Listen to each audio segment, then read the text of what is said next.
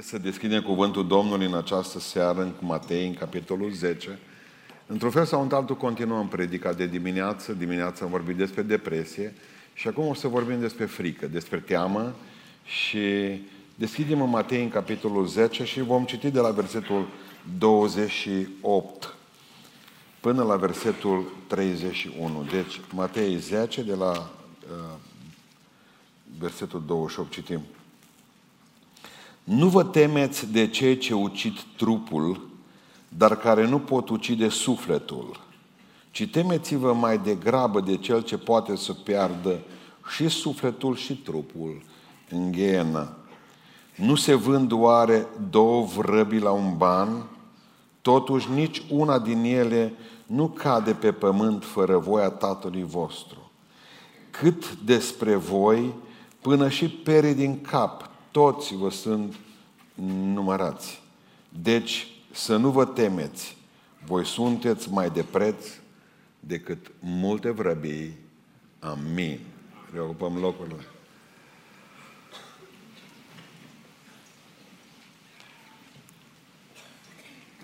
L-am întrebat pe doctorul Slezac câte frici sunt prinse în dicționarele medicale. Și mi-a spus că în tel american sunt 500 de frici, de temeri, care omul le poate încerca o dată în viață sau de mai multe ori, pe una dintre ele, 10, 100, și poate că unii, dacă sunt atenți, le pot chiar pe toate 500 să le încerce, pentru că nu e așa, e... avem frica de oameni, nu? Frica de oameni, frica de chelie, de a cheli, nu, bărbați. O frica de spații închise. Vorbim cu studenții seară, ieri după masă, dintr-o dată mi-am găsit o grămadă de clienți care nu pot dormi numai cu becul prins, cu lumina, cu ușile închise, zdravăn, cu storurile lăsate.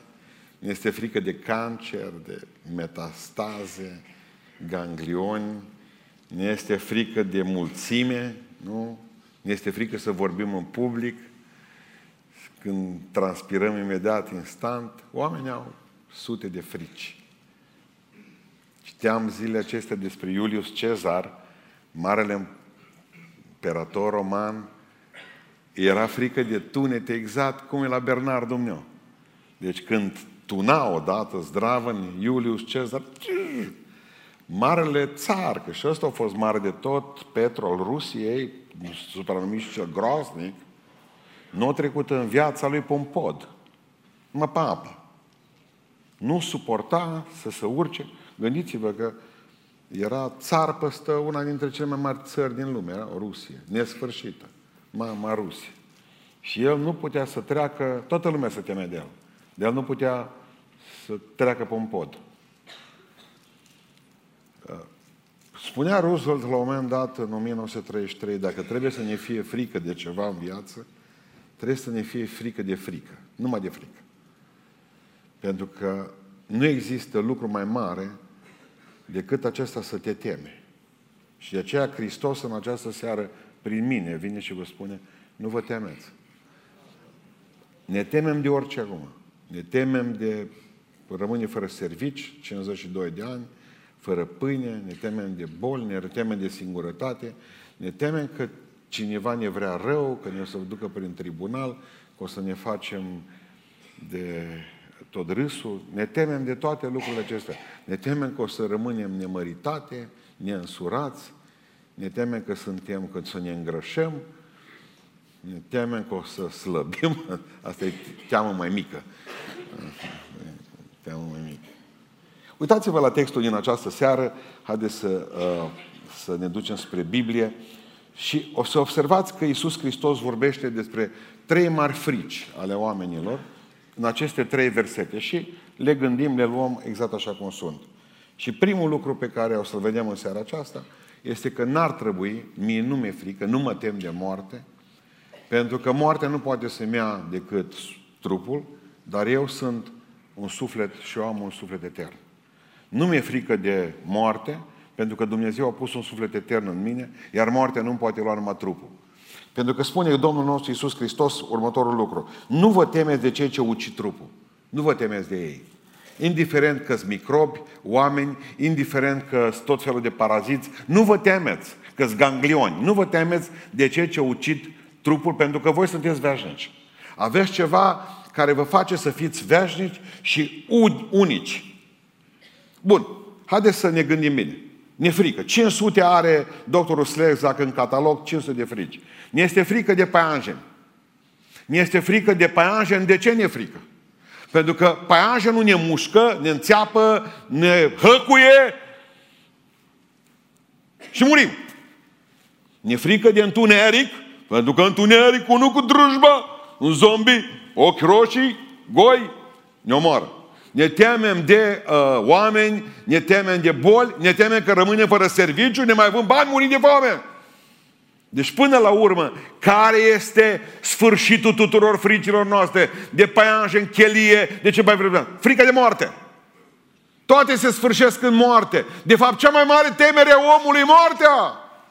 De aia ne frică de paianjeni. De aia ne frică să trecem peste poduri. Pentru că să rupe podul cu noi. De aia ne frică să trecem pe nape. De ce nu suportăm întunericul? Pentru că ne frică de moarte. Ce să fac? Mi-e frică. Du-te prin cimitir. Nu pot. De ce? Dacă mă omoară. De fapt zice că avem o frică de întuneric. Nu, fraților, nu există frică de întuneric, nu există frică de paianjeni, nu există frică de pensionare, nu există frică de a rămâne fără bani. Există doar frica de moarte. În spatele tuturor stă moartea. Această frică pe care are omul de șase mii de ani de când l-a creat Dumnezeu. Ne frică de moarte. Deci, vă, suntem tari. Avem treabă, da, cât de sănătos, cât ești tânăr, ești tare, dar la un moment dat la un moment dat parcă nu mai așa. Eu că sunt pregătit. Nu suntem pregătiți. Spune cuvântul Lui Dumnezeu în Psalmul 27. Cuvântul Dumnezeu spune, haideți să citim împreună, versetul 1 îl citesc. Spune cuvântul Dumnezeu așa, Domnul este lumina și mântuirea mea. De cine să mă tem? Domnul este sprijinitorul, ascultați-mă, a vieții mele, de cine să-mi fie frică? Sprijinitorul vieții mele. Uite că David mai târziu trebuie să zică Domnul este sprijinitorul și vieții mele, dar și vieții mele de dincolo, adică destinul meu unic. Pentru că dacă numai atâta și cum spunea Sfântul Apostol Pavel, oare numai pentru atâta să ne fi pus noi nădejdea în Dumnezeu? În tremură în inima mine, și David are dreptate, spune Psalmul 55, mi se pare. În tremură inima mine, zice el, și mă cuprinde spaima morții. Ne frică de moarte, ne frică că trupul ăsta va ceda într-o zi, ne frică de singurătate pentru că și asta duce la moarte, ne frică de toate și spaima asta. Ne... Un păstor a zis odată, aici în biserică, într-o biserică a zis, Domnule zice, fiecare membru a acestei biserici va muri. La care unul liniștit, tu ce și râdea, tu de ce râzi? De eu nu-s membru în biserica asta. Eu sunt de la ortodox, ce zice. Na bun. Ce moartea nu are treabă cu în ce biserică ești membru. El a zis bine, păstorul, că fiecare membru acestei biserici, dar asta nu înseamnă că cei care nu sunt membri vor trăi. Eu cunosc câțiva care li frică că dacă sunt membri, ci mor. Asta e altă treabă. Dar să nu cumva să-și închipuie că dacă nu sunt membri, ci scapă. Nu, nici vorbă de așa ceva. Dante Alighieri spunea în trilogia lui fantastică, vorbind despre uh, iad, despre purgatoriu și cer, Zicea el că în iad sunt șapte nivele de tortură, funcție de șapte, cele șapte păcate capitale pe care cineva le-a în, uh, călcat. Aceste șapte, care le-a făcut. Da, șapte păcate. Dar cel mai mare chin nu e cel de-al șaptele de acolo, cea mai uh, talpa iadului, cum zic români, ci emblema de la intrare. La șceate ogni speranță voi che intrate. Lăsați orice speranță voi cei care ați intrat aici. Eu cred că tortura iadului este tocmai veșnicia, nu neapărat focul. Faptul că nu se mai poate rezolva nimic. Dacă treci pe o boală, toată lumea zice, las că te faci bine și nădejde asta o ai. Că totul e trecător, pantarei, totul curge. Dar vine la un moment dat necazul. Necazul care ne spune pe nouă până la urmă că trebuie să plecăm de aici. Și ne frică și cum vom pleca. Că până la urmă contează și cum trăiesc, spun românii, contează și cum mori, La noi e un dezastru să mor la spital în România. Duceți omul acasă, iute. Spunea Bertrand Russell, el, marele filozof, ce-o căsătorit logica matematică cu filozofia până la urmă, și el a scris o carte împotriva creștinătății dură, acidă, rea. Am citit-o de două ori să o înțeleg. De ce nu sunt creștin? Dar omul acesta care a avut o viață ciudată, pe la 80 de ani mi se pare că a supraviețuit unei explozii de avion, a căzut în ocean, la 80, nu l-a mâncat nici rechin, nici l-a salvat, la 80 și ceva de ani. În sfârșit, moare pe la 80 și ceva de ani, dar înainte, pe la 90 și ceva de ani, vă rog să mă iertați, la 81 de ani îl întreabă pe Bertrand Russell, îl întreabă la BBC reporterul, zice așa, ce aveți la 81 de ani? Și ce spune omul ăsta care a zis că Dumnezeu nu există?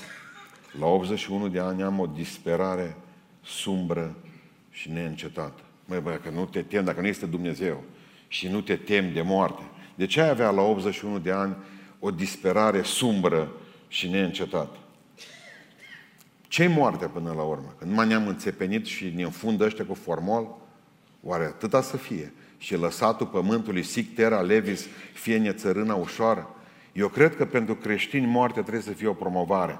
Adică un next level, un nivelul 2, ceva mai bun decât a fost înainte, pentru că spune Domnul Iisus Hristos. De la Pavel o zice că pentru mine, zice, a trăi este Hristos și a muri este un câștig. Câștigul morții. Înseamnă că ceva e mai bine, zice Pavel, decât în lumea asta, în lumea cea viitoare în care mă duc. Și moartea nu are ce să-mi ia sau ce putea să-mi ia mie, pentru că sunt gata să mor. Nici nu vom putea fi vreodată gata să trăim până nu suntem gata să murim. Cei mai mulți oameni nu vor să trăiască pentru că nu vor să moară. Hristos zice, cine moare pentru mine trăiește veșnic. Dar noi nu vrem să trăim pentru El și atunci, pentru că nu vrem să murim. E foarte greu să mori ca să trăiești. E foarte greu să accepti. Dacă ai reușit să, să duci spaima asta și să treci pe ea, spaima de moarte, care e cea mai mare, cea mai mare frică, tu de-abia încolo începi să trăiești. Că noi până acum noi nu, noi nu trăim. Tot timpul ne frică, mă, fac ceva la ochi, fac nu știu mai ce, să mută. Trebuie. Adică tot timpul avem problema aceasta. Auzi mașina, vuf, cade ceva, meteorit. E groaznic să trăiești asta. E, e groaznic. Sufletul. Bun. Murim. Ce moare până la urmă? Hai să ne gândim ce moare. Moare trupul. Da, înseamnă că eu am un suflet viu și etern. Și oare e bine să zic am un suflet. Eu sunt trup cu suflet. Nu. Creștinul nu ar trebui să zică că e trup cu suflet. Ar trebui să spună, niciun creștin n-ar avea voie să zică, eu sunt un suflet. Eu, eu sunt suflet. Eu nu am suflet. Eu, bă, n-am suflet. N-am. Eu sunt suflet. Întâmplător am și trup. Pentru că dacă ziceți că aveți trup în care băgați sufletul, o să puneți accent mai mare pe trup. Dar dacă ziceți că sunteți suflet, atunci nu o să mai puneți accent pe trup. E foarte interesantă uh, ideea aceasta, pentru că nu va trebui să ne fie frică. Ne trebuie să ne fie frică de Dumnezeu, dar, în, dar frica de Dumnezeu nu-i doar decât începutul înțelepciunii. Înțelept ești cu adevărat când îl iubești pe Dumnezeu, nu când ți-e frică de Dumnezeu. Dar trebuie să ai frică aceasta de Dumnezeu. O să vă explic. Toată lumea aceasta funcționează pe baza la patru impulsuri care sunt date. Unu, de frică. Al doilea impuls, al, pat, al doilea, a doua motivație pentru care oamenii acționează în viață este speranța. A treia motivație este credința și abia a patra, pe ultimul loc, este dragoste. Deci noi sărim, facem o grămadă de lucruri, ne mișcăm doar de frică. Așa au trăit familia mea, așa am trăit eu, așa au trăit biserica aceasta. Din frică în frică. Doar frica ne-a, ne mișcat. Doar frica ne-a mutat. Mă, să nu se întâmple ceva mai rău. Hai să ne mobilizăm, să facem ceva. Dragostea e pe ultimul loc. Bun. Deci dacă frica mișcă oamenii, de ce nu să pocăiesc oamenii? Pentru că spune omul lui Dumnezeu, de aia nu să pocăiesc, pentru că nu mai există frică de Dumnezeu între oameni. Și câtă vreme oamenii de afară n-au frică de Dumnezeu, nu se mai pun nici pocăi, că frica îi împinge să facă lucrul acesta. Dar în momentul în care noi ne-am pocăit, n-ar trebui să ne mai fie frică. Noi ar trebui ca să lăsăm frica pentru cei care nu l-au pe Dumnezeu. Și noi, nouă n-ar trebui să ne mai fie frică, bă, mor. Gata, terminat. Toată ziua bună. S-au auzit țipete de prin spitale. Gata, veniți la mine toți, rugați, faceți ceva. Deci murim mai rău ca cei din lume. Murim ca și cum n-am avea Dumnezeu. Murim ca și cum am fi doar trupuri. Și ce Hristos, nu vă temeți. De ce vă temeți? Că cel mai important lucru al vostru rămâne viu. Rămâne viu. Știți ce moare? Trupul ăsta, oricum nu mai era bun. De 30 de ani nu mai fost bun. Tot a scripit pe el. Ați învelopat pe el. Ați reșapat pe el. De câțiva ani de zile, trupul ăsta a vostru nu vă mai, nu vă mai purta decât de pe o zi pe alta. Ce iubiți atâta? Nu vedeți câte necazuri au făcut în viață. Nu vedeți că din cauza trupului și a impulsurilor care ni le transmite mereu, ați ajuns să vă prăpădiți sufletul? Eu nu zic că trebuie să ne urim trupul, dar trebuie să vă iubiți sufletul acesta care e răscumpărat de Hristos. Îndrăznesc să spun că Iisus Hristos a murit în primul rând pentru sufletul veșnic și apoi pentru trupul plin de hepatită. Dumnezeu vrea ca răscumpărarea noastră să fie eternă, dar sufletul îl schimbă în lumea aceasta, pe când trupul schimbă în lumea de dincolo. Dumnezeu consideră că ceea pământului meargă acolo și va veni vremea în care zice și, suflet, și trupul nostru plin de, de ocară va fi îmbrăcat cu, scla, cu slavă. Nu mi-e frică, n-are de ce să-mi fie frică. A doua temere mare noastră pe care o vedem în, versetul, în versetele acestea, nu mi-e frică. Dacă Dumnezeu îmi numără firele de păr din cap, se va ocupa și de alte detalii ale vieții mele. Dacă Dumnezeu îmi numără firele de păr din cap, așa zice aici în Biblie, citim mai departe, cât despre voi, versetul 30, până și pere din cap, toți vă sunt numărați. Știm și credem că Dumnezeu iubește lumea. Credeți că Dumnezeu iubește lumea? Noi probleme avem cu faptul că ne iubește pe noi, nu lumea. Deci știm că Dumnezeu iubește lumea, dar crezi că Dumnezeu te iubește pe tine. Da, păi Dumnezeu să-mi ajute. Deci suntem 100% convinși că Dumnezeu iubește lumea și cu niște procente mai mici când e vorba că dacă mă iubește pe mine, mai ales după ce am făcut niște porcării, prostii. Da? Dar Dumnezeu iubește lumea și Dumnezeu mă iubește și pe mine. Oare cine poate ști că asta e o chestie, dacă mă iubește și pe mine și numără firele de păr din cap? Oare cine poate să știe, în afară un, un, unuia care e chel acum, să zicem, da? Câte fire de păr are în cap? Dacă ești blondă-blondă, deci nu blondă făcută, ai 100, aproximativ 145 de mii de fire de păr, dacă ești blondă-blondă. Dacă ești brunetă sau șatenă, ai aproximativ 125 de mii de fire de păr în cap. Dacă ești roșcova, roșcată, ai aproximativ 90 de mii de fire de păr, aproape uh, dublu mai puțin decât o blondă. Aproximativ 90 de mii de fire de păr. Noi, ca oameni, putem să ne uităm spre un anumit lucru, spre anumite lucruri și, să, și putem, fără să numărăm, să, să distingem șase elemente. Dacă ai șapte copii, salut, trebuie să-i numeri. Dar șase, poți într-o singură privire să analizezi că ai șase. Dacă ai 10 copii, trebuie să-i împarți în grupe de câte două, 5, 5, ca să-ți dai seama că toți. Deci atât putem noi, atât, cu atât ne-a lăsat Creatorul, ca să putem distinge șase elemente fără să le numărăm. Bun. Ce ziceți voi de Dumnezeu? Voi care aveți, să zicem, șapte, opt copii și nu sunteți în stare decât să-i numărați. Ce ziceți voi de Dumnezeu care se uită la tine? Că, spui că tu spui că Dumnezeu nu-i pasă de tine. Și Dumnezeu zice și spune așa, 87 de mii 314 fire de păr are în cap. Fantastic. Bun. Dumnezeu lui Dumnezeu nu-i pasă de mine. Dumnezeu mă lasă acum în voia minții mele, văd că Dumnezeu nu interesat de serviciu, nu interesat că soția mea trece pe necazurile astea, nu interesat de mine pentru că am spaimele pe care le-am. Oameni buni, dacă vă numără firele de păr din cap, cum să nu se intereseze de facultatea la care vreți să vă duceți? De diorde cu care vreți să vă măritați? Cum să nu fie interesat de celelalte detalii ale vieții noastre? Cum să nu fie interesat dacă am unde dormi la noapte, dacă El îmi numără firele de păr? Ți-ai numărat firele de păr care au căzut în chiuvetă în ultimul timp? Nu, El o face. El o face. Avem ideea că Dumnezeu nu se ocupă de nimicurile vieții noastre și de uh, mărunțișurile vieții noastre. Ba, o face. El știe câte felii, tu n-ai numărat poate niciodată feliile de la franzela tăiată în pungă. El a făcut-o. El știe câta, câți copii ai, câte felii de, de pâine sunt, câtă margarină merge pe feliile ale de pâine. Dumnezeu numără. Să nu mai bajocoriți zicând că nu-i pasă de dumneavoastră. E atât de mult îi pasă că vă numără firele de păr din cap. Nu vă temeți să ocupă de orice detaliu al vieții dumneavoastră. Asta vreau să înțelegeți.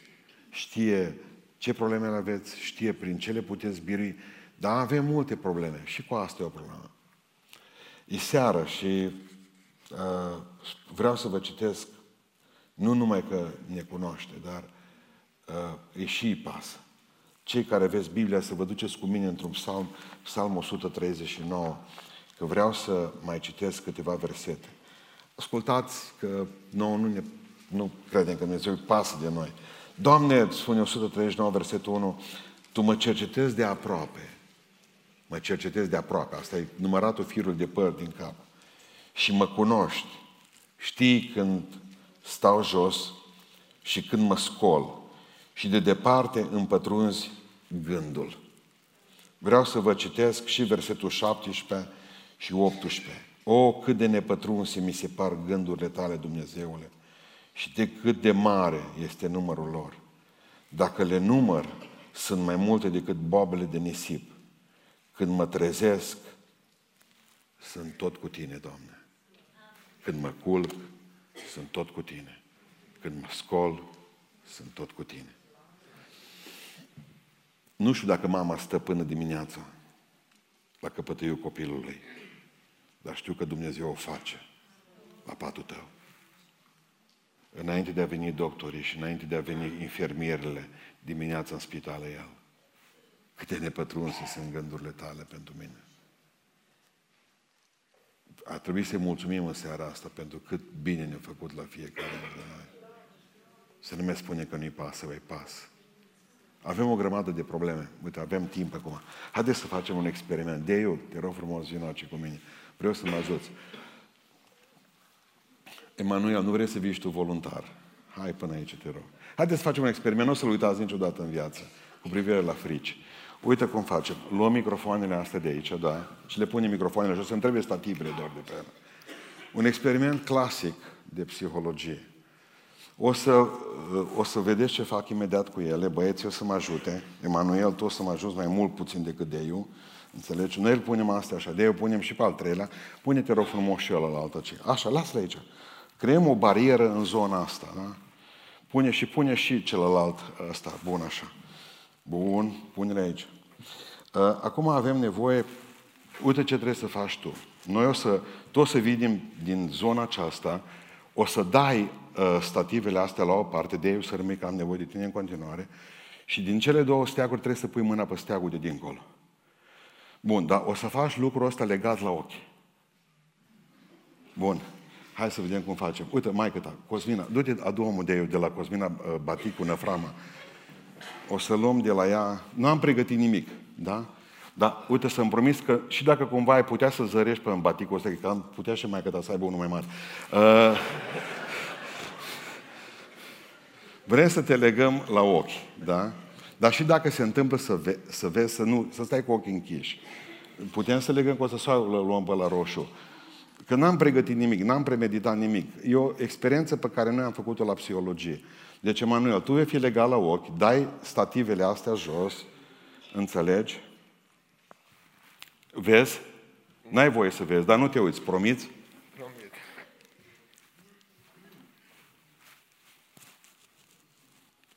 Te duci și să nu dar vreunul dintre ele, da? Contează foarte mult.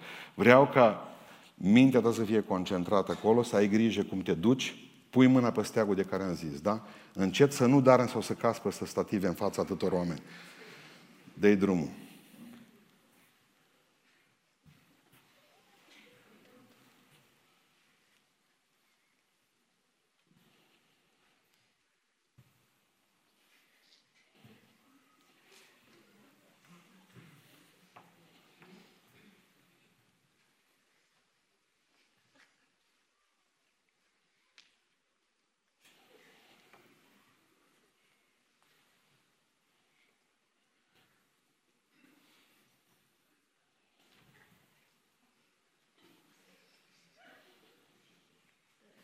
Ați priceput?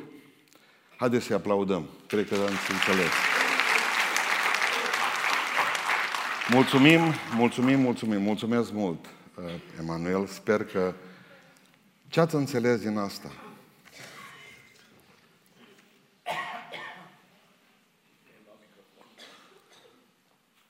Că toată viața noastră ne-o pierdem încercând să evităm obstacole care nu există decât în mintea noastră.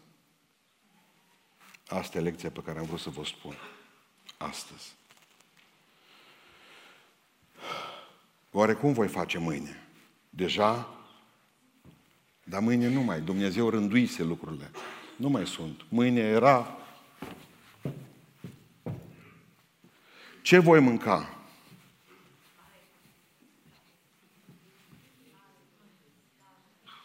Cum va fi la doctor mâine dimineață? Dumnezeu deschisese drumul de mult.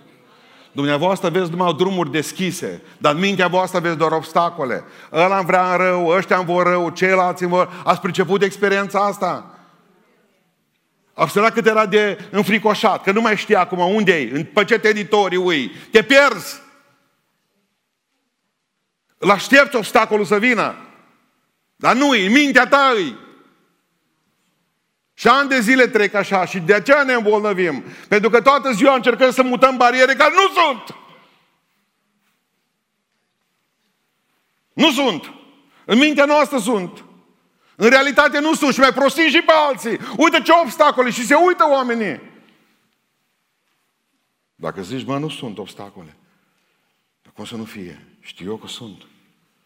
Orbi suntem, legați la ochi și bâșbâim Așa aș vrea să înțelegeți în seara asta lucrurile. Dacă Dumnezeu vă, vă, vă numără firele de păr din cap, oare nu dă la, la o parte barierele din viața voastră? Care atât de puțin încredere aveți în el. Știți ce, ce n-am făcut? Nu l-am lăsat pe Emanuel să meargă cu capul în jos, acum pe scările alea. Ca acolo să ducea. Nu l-am lăsat. Am oprit înainte de a o face. Credeți că lui Dumnezeu îi place să ne vadă așa? Orbecăind? Îi place lui? A, să vezi că mulți dă cu capul. Așa e Dumnezeu? O zis orbilor, v-am luat barierele din față. Dați-i drumul că aveți teritoriu liber. De ce să vă fie frică de moarte? Aveți un suflet etern. De ce să vă fie frică de, de, de lucrurile vieții dumneavoastră prin care trebuie să trecem fiecare? De astea cotidiene, că Dumnezeu vă numără și firul de păr din cap. Cum să nu fie interesat de pruncii voștri? Și aș vrea să închei în seara asta spunându-vă, nu mi-e teamă. Dacă Dumnezeu îi pasă de o vrabie, dacă lui Dumnezeu îi pasă de o vrabie care cade, cu atât mă va iubi mai mult pe mine atunci când mă potignesc pe cale.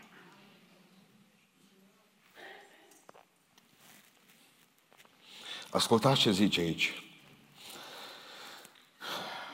Nu se vând versetul 29, oare două vrăbii la un ban?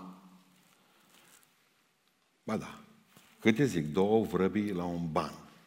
Și zice, totuși, nici una dintre ele nu cade la pământ, nu cade la pământ, nu cade la pământ fără voia Tatălui. Ce-s vrăbiile? Cele mai comune păsări. Ele n-au nici pene multicolore, n-au nici un tril din ăla deosebit. Am încercat să caut pe Google câte vrăbi sunt pe glob. Nu spune. Câte uh, vrăbi sunt în Europa? Habar n-are. Google-ul zice că nu știu. Dar câți vulturi pleșuvi sunt? Ah, vulturi, ha! De ce n-ai spus așa? Vulturi pleșuvi? Era, mi-e fost și groază să întreb câte ciori sunt, că dacă îmi dădea. Nu. Vrăbii sunt comune, nu contează. Nu contează. Cele mai de jos păsări. Nu trăiesc decât în aglomerările urbane pentru că trăiesc cu ce aruncați voi. Doar cu rămășițe. Nu o să trăiască în codri, de o vrabie. Nu. Nu trăiește în vârf de munte, în pis, pe piscuri, trăiește prin mahalale. Ce pică pe jos? Vrăbile astea.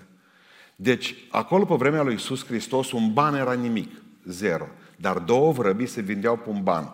Știți ce este interesant? Că în Luca spune cuvântul lui Dumnezeu, în Luca zice cuvântul lui Dumnezeu în Luca 12, că două vrăbii se vând la un ban și cinci vrăbii se vând pe doi bani. Dar teoretic trebuia patru vrăbii, nu pe doi bani. Din moment ce două vrăbii sunt la un ban. ce cu o cincea vrabie? Bonus! Bonus! Dacă cumperi patru, îți dau cinci. Știți de ce sunt bonusurile astea? Pentru că sunt fără valoare, a cincea de dragul târgului. Aș fi vrut, aș fi vrut ca să spună seara asta, să pun alt titlu la predică și să numesc predica a cincea vrabie. Aia ești tu. Aia sunt eu. Aia fără valoare, ăla fără valoare, vrăbiu ăla care nu are nimic. Dumnezeu s-a îndurat de noi. De dragul târgului se dădea a cincea. Iau și pe asta, hai că închidem, îmi pun coșul în spate și am plecat. Fără valoare. Suntem a cincea vrabie și dacă suntem președintele țării sau regele sau regina Marii Britanii. A cincea vrabie suntem. Și Dumnezeu a răscumpărat a cincea vrabie. A cincea vrabie. Aici e ceva.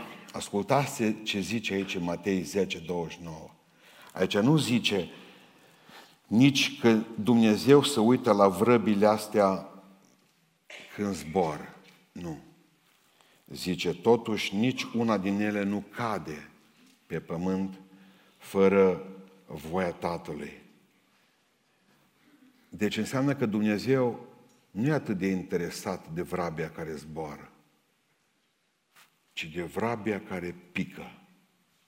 Când a picat o vrabie? Când a murit. Când moare vrabia. Asta este. O să, o să, ve, o să ve, vedeți cât de interesant e. Dumnezeu nu împiedică vrabia să moară, numai să uită la Dumnezeu nu împiedică vrabia să pice, doar să uită la ea. Nici una nu cade fără că El să privească. Pău! Jos la pământ. Duceți-vă cu mine în Psalmul 37 să mai citim ultimele versete. Spune cuvântul lui Dumnezeu, versetul 23 din Psalmul 27, 23 și 24. Domnul întărește pașii omului când îi place calea lui. Dacă se întâmplă să cadă, dacă se întâmplă să cadă, nu este doborât de tot, căci Domnul îl apucă de mână. Amin. Trei mari frici avem în viață. Una, că murim de moarte. A doua frică este foametea și că Dumnezeu nu mai pasă de noi. Și a treia frică mare pe care o avem noi creștinii este că în momentul în care am picat jos, Dumnezeu nu mă mai scoală și trebuie să rămân acolo înghețat în frică. Dacă lui Dumnezeu îi pasă când pică o vrabie, cum să nu-i pese când pici tu pe calea Lui? Când te potignești tu pe calea Lui? Pentru că tu ești copilul Lui, tu nu ești o vrabie. Voi sunteți mai de preț decât vrăbiile. V-am pus de dimineață să rostiți Tatăl nostru și v-am pus și în seara asta să rostiți Tatăl nostru, pentru că vreau să fac apel la memoria dumneavoastră de atunci de când v-ați învățat copiii să meargă pe jos, să umble pe picioarele lor. Am văzut, de exemplu, mai țineți minte rotobilul. Rotobilul era o chestie cu ham în care făceau copiii direct pipi în el, numai nu înțelegeau că ai nu toaletă și cu care plecau într-o viteză foarte mare până la pragul ușii. Ușa fiind deschisă, rotopilul se oprea, copilul de obicei ieșea în curte fără rotobil. Asta era, am văzut des ieșiri de genul acesta. Pe vremea mea n-a fost rotobil. Pe vremea noastră mergeai pur și simplu. Am văzut acum, de exemplu, au niște hamuri speciale, îi leagă de după cap, îi pune pe sârmă, cum puneam noi câinii pe vremuri, pe un uh, din ăla și îi duce pe sârmă și atunci nu mai are treabă că el nu mai... Așa să nasc handicapații ăștia în serie. Deci cineva care să nu guste pământul niciodată. Ăștia sunt demni urmași a pocăiților care nu pică. Nu pică. Nu vă fie frică, Ceaușescu pică. Era atunci când era frică așa altă de Ceaușescu, că am avut-o. Dar generația mea a prins, a prins în momentul ăla în care tata, tata și copilul bun, Când ați vrut să vă învățați copiii să meargă, ce le-a spus? Pruncul meu, câți ani, câte luni ai? Nouă? Ia, aici trotuarul. Pe trotuar, dreapta marș. Așa ați făcut, le-ați arătat calea? Adică voi credeți că Dumnezeu e un tată mai rău ca voi. Doar vă arătă drumul. Ăsta e drumul care duce în cer. Pe el. Dumnezeu e foarte atent ca zice, pe ce trebuie să mergi. Și el să fie, și el să fie aici lângă tine. O să vă arăt imediat ideea. Ca să o prinde și pe asta. Și el stă lângă tine, te lasă să mergi. Ca tată ți-a lăsat copilul să meargă și te bucura de fiecare pas al lui. Bun. Și dintr-o dată, după trei pași, păc, ă, scute cu, de, deformează centrul de greutate, de multe ori, că nu mai are, fie într-o parte, fie în alta. Și atunci se duce. Urlata e la copil atunci, nenorocit ce ești, că, că tu ai picat acum. Asta îl faci pe tata de rușine aici, pe trotuarul ăsta. I-a tras și două pălmi la un an de zile să se învețe minte să mai pice pe trotuar, să-și mai julească părinții, uh, genunchii. Și ai strigat la el, copil nenorocit ce ești, handicapatule, că nu o să înveți să mergi niciodată. Asta ai făcut. Ce ai făcut cu el când a căzut și a mers pe drum? L-ai ridicat și ai zis, hai că o să reușești într-o zi. O să crești mare. Într-o zi o să mergi pe picioarele tale și o să fie bine. Când o pasăre pică, Dumnezeu se uită la ea și zice, o căzut o frapie. Dacă nu prung de-a lui, dacă nu un copil de-a lui, pastore, nu mă mai iartă Dumnezeu. Tuș! Hai că o să înveți să umbli într-o zi, încă ești copil. Când ești copil, ești copil. Și zice că niciuna nu cade fără voia Lui. Adică ideea este că toate sunt în mâna Lui. El a promis că ne ține de mână. Din copilăria ta și din pruncia ta am fost cu tine. Când nu mă cunoșteai și erai un embrion fără chip, ochii mei te vedeau. De ce ți frică că nu o să poți ține pocăință? De aia nu te-ai nici pocăit.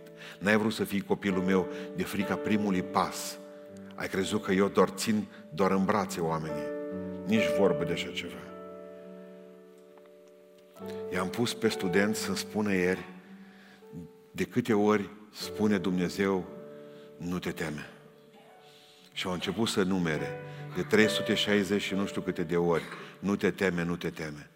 Le-am spus că nu e adevărat.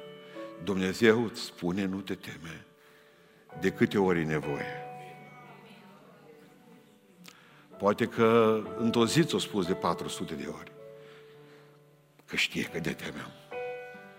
Nu te teme, Avrame, îți dau un prunc. Dar bătrân, am 100 de ani. Nu contează la vreme, la anul pe vremea asta. Sara va fi însărcinată. Mi-e frică de cădere, mi-e frică de, de faptul că îmi dau seama că se întâmplă ceva în casa mea. Nu mai pot fi tatăl acela cu o grămadă, mama aceea responsabilă. Mă depășesc evenimentele. Sunt 2019 și nu mai pot fi pregătită pentru zilele astea. Știu. Nu te teme, ce Domnul. La fiecare temere a noastră zice, nu te teme. Nu te teme, nu mă tem, nu te teme, nu te teme. Nu te teme că mori ca un suflet ceresc. Nu te teme că îți număr și firele de păr din cap și pâinile o fac.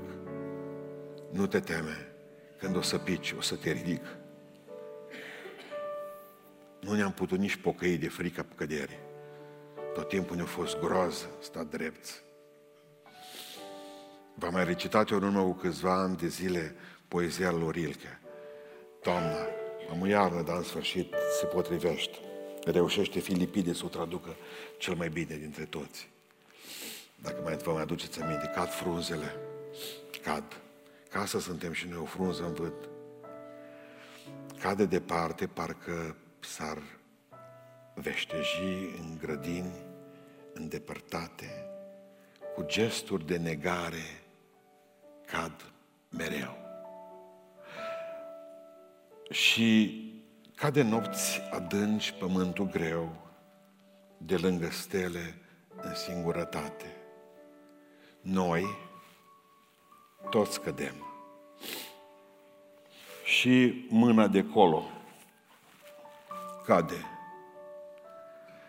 și altele și toate, rând pe rând. Dar este unul care ține în mână căderea asta nesfârșit de blând.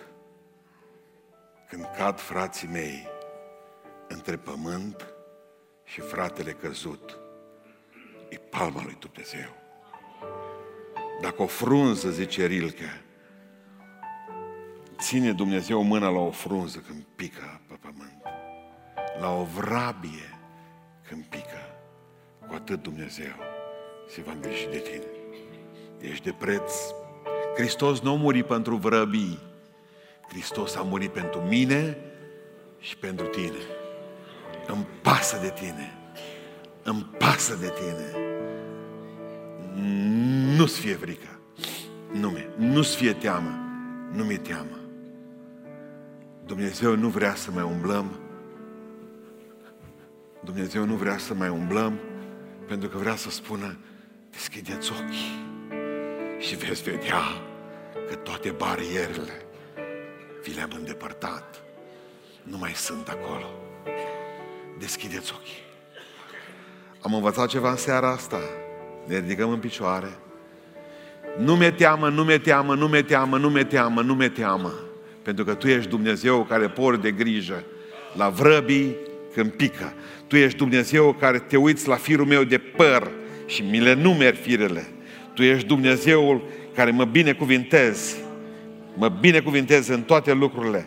Și când mor, dacă trebuie să plec de aici, îmi rămâne sufletul veșnic viu în mâna ta. Și asta e tot ce contează.